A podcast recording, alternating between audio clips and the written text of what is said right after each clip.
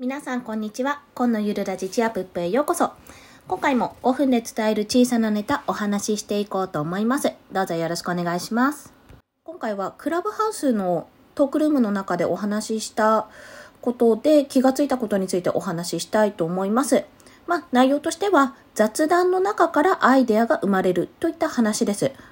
結論から言うと、自分が、まあ、これは別に大した知識じゃないだろうとか、大したお話じゃないだろうっていう思っていることが、実は相手にとっては、まあ、そんなこと知らなかったって、あ、知ってよかったって思うような知識だったりするっていうところですね。あの、クラブハウスのお話の内容、トークルームで話された内容って、基本的に公開しちゃいけないんですよ。あの、禁止されてて。まあ、なぜかというと、リアルタイムでそこのトークをしてるわけであって、これってあの、後で聞けたりしないんですね。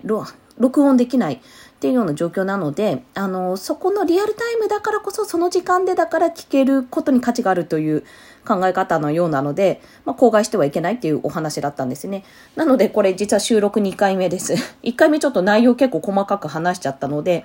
あの、今2回目でちょっと内容を伏せながらお話ししようと思うんですけども、まあ、その雑談の中で、あの、結構ですね、トークルームの、あの、テーマ自体も、まあ、夕飯のメニューを考えようってテーマだったんですけども、あの、そういう風な感じで結構ライトな内容で入りやすい、あの、内容だったんですね。でそこで、まあ、こういう材料があるから何を作ろうとか、まあ、これから買い出しに行くからこれを作ろうと思うとか、あとは、私なんかはもうすでに作ってたので、その話をしたりしてました。で、一見それって、あの、まあ、本当変な話、なんていうんですかね、あの、パパママ、もしくは、あの、ご飯を作る方の、本当にただの、ただの 雑談の話なんですけども、その中で、あの、この材料を使って何を作ったらいいかわかんないっていうようなお話もあったんですよ。で、私一個、あ、こんなの作れますよって提案したりしたんですね。そしたら、そのメニュー、あまりなんか知られていないのか、いや、全然クックパッドとかで調べたら出てくるんですけど、そういったメニューがあったんですよ。あ、だから、あ、意外と知られてないんだなって、私は結構、あの、めんどくさい時に作る簡単なメニューだったんですが、あ、そういうのって意外と知られてないんだなってことにも気がつけましたし、逆に、あの、他のスピーカーの方で、なんか野菜とか、ある特定の野菜とかが大量にこう手に入る時ってあるじゃないですか。なんか、そういうのをあの、買っちゃった。で、腐らせちゃうパターンっていうのも私も結構あるんですけど、まあそういった時に、こんなの作ってみると美味しいですよっていう簡単なレシピも教えてもらって、もうそれが結構目から鱗って、ああ、それはちょっと嬉しいって、今度作ってみようっていうふうに思えるようになったんですね。で、結構、なんかちょっとしたこういう小ネタって、まあ確かに雑談の中で生まれるものでもあるんですけど、こうやってお話ししないと、わからないことっていうのがあるんですよ。あ、意外と知らなかったって、あ、それでもちょっと知りたかったな、みたいな。だから、あの、音声配信って、やっぱりノウハウとか、あの、こうする方法とか結構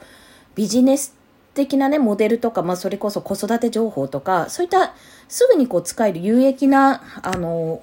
教えてもらって聞いてよかったっていうようなお話が多い中で、こういったね、小さなお話というか、ちょっとしたレシピとかも私は需要があるんじゃないかなと思ったんですよね。なので今、もしあの、なんか自分なんて別に発信する内容もないし、ネタもないし、なんかあんまりそんな面白い人生を送ってるわけでもないしって思ってる方とかいらしたら、意外とですね、自分の人生をね、一から振り返ってみると、あの、意外と面白かったりするんですよ。あ、こんなことも思った、あんなことも思ったって。今日ワーママハルさんがおっしゃってた、のぼ、あの、育児の時の苦労とかは、喉元過ぎたらまあ忘れてしまうっていうお話だったんですけど、その時に、まあ記録をしておけば、あと何、あの、数年後、何十年後とかに同じ経験をした方の必ず役に立つので、まあ、あの、記録をつけといた方がいいよってお話ですね、最終的に。自分の持っているものが、ふとした瞬間ね、雑談の中で、そういったアイデアとして提供できるかもしれない。それが発信につながるかもしれない。そしてコンテンツになる可能性がある。そんな夢のあるお話でございました。はい。今日もお聴きくださりありがとうございました。コンでした。では、また。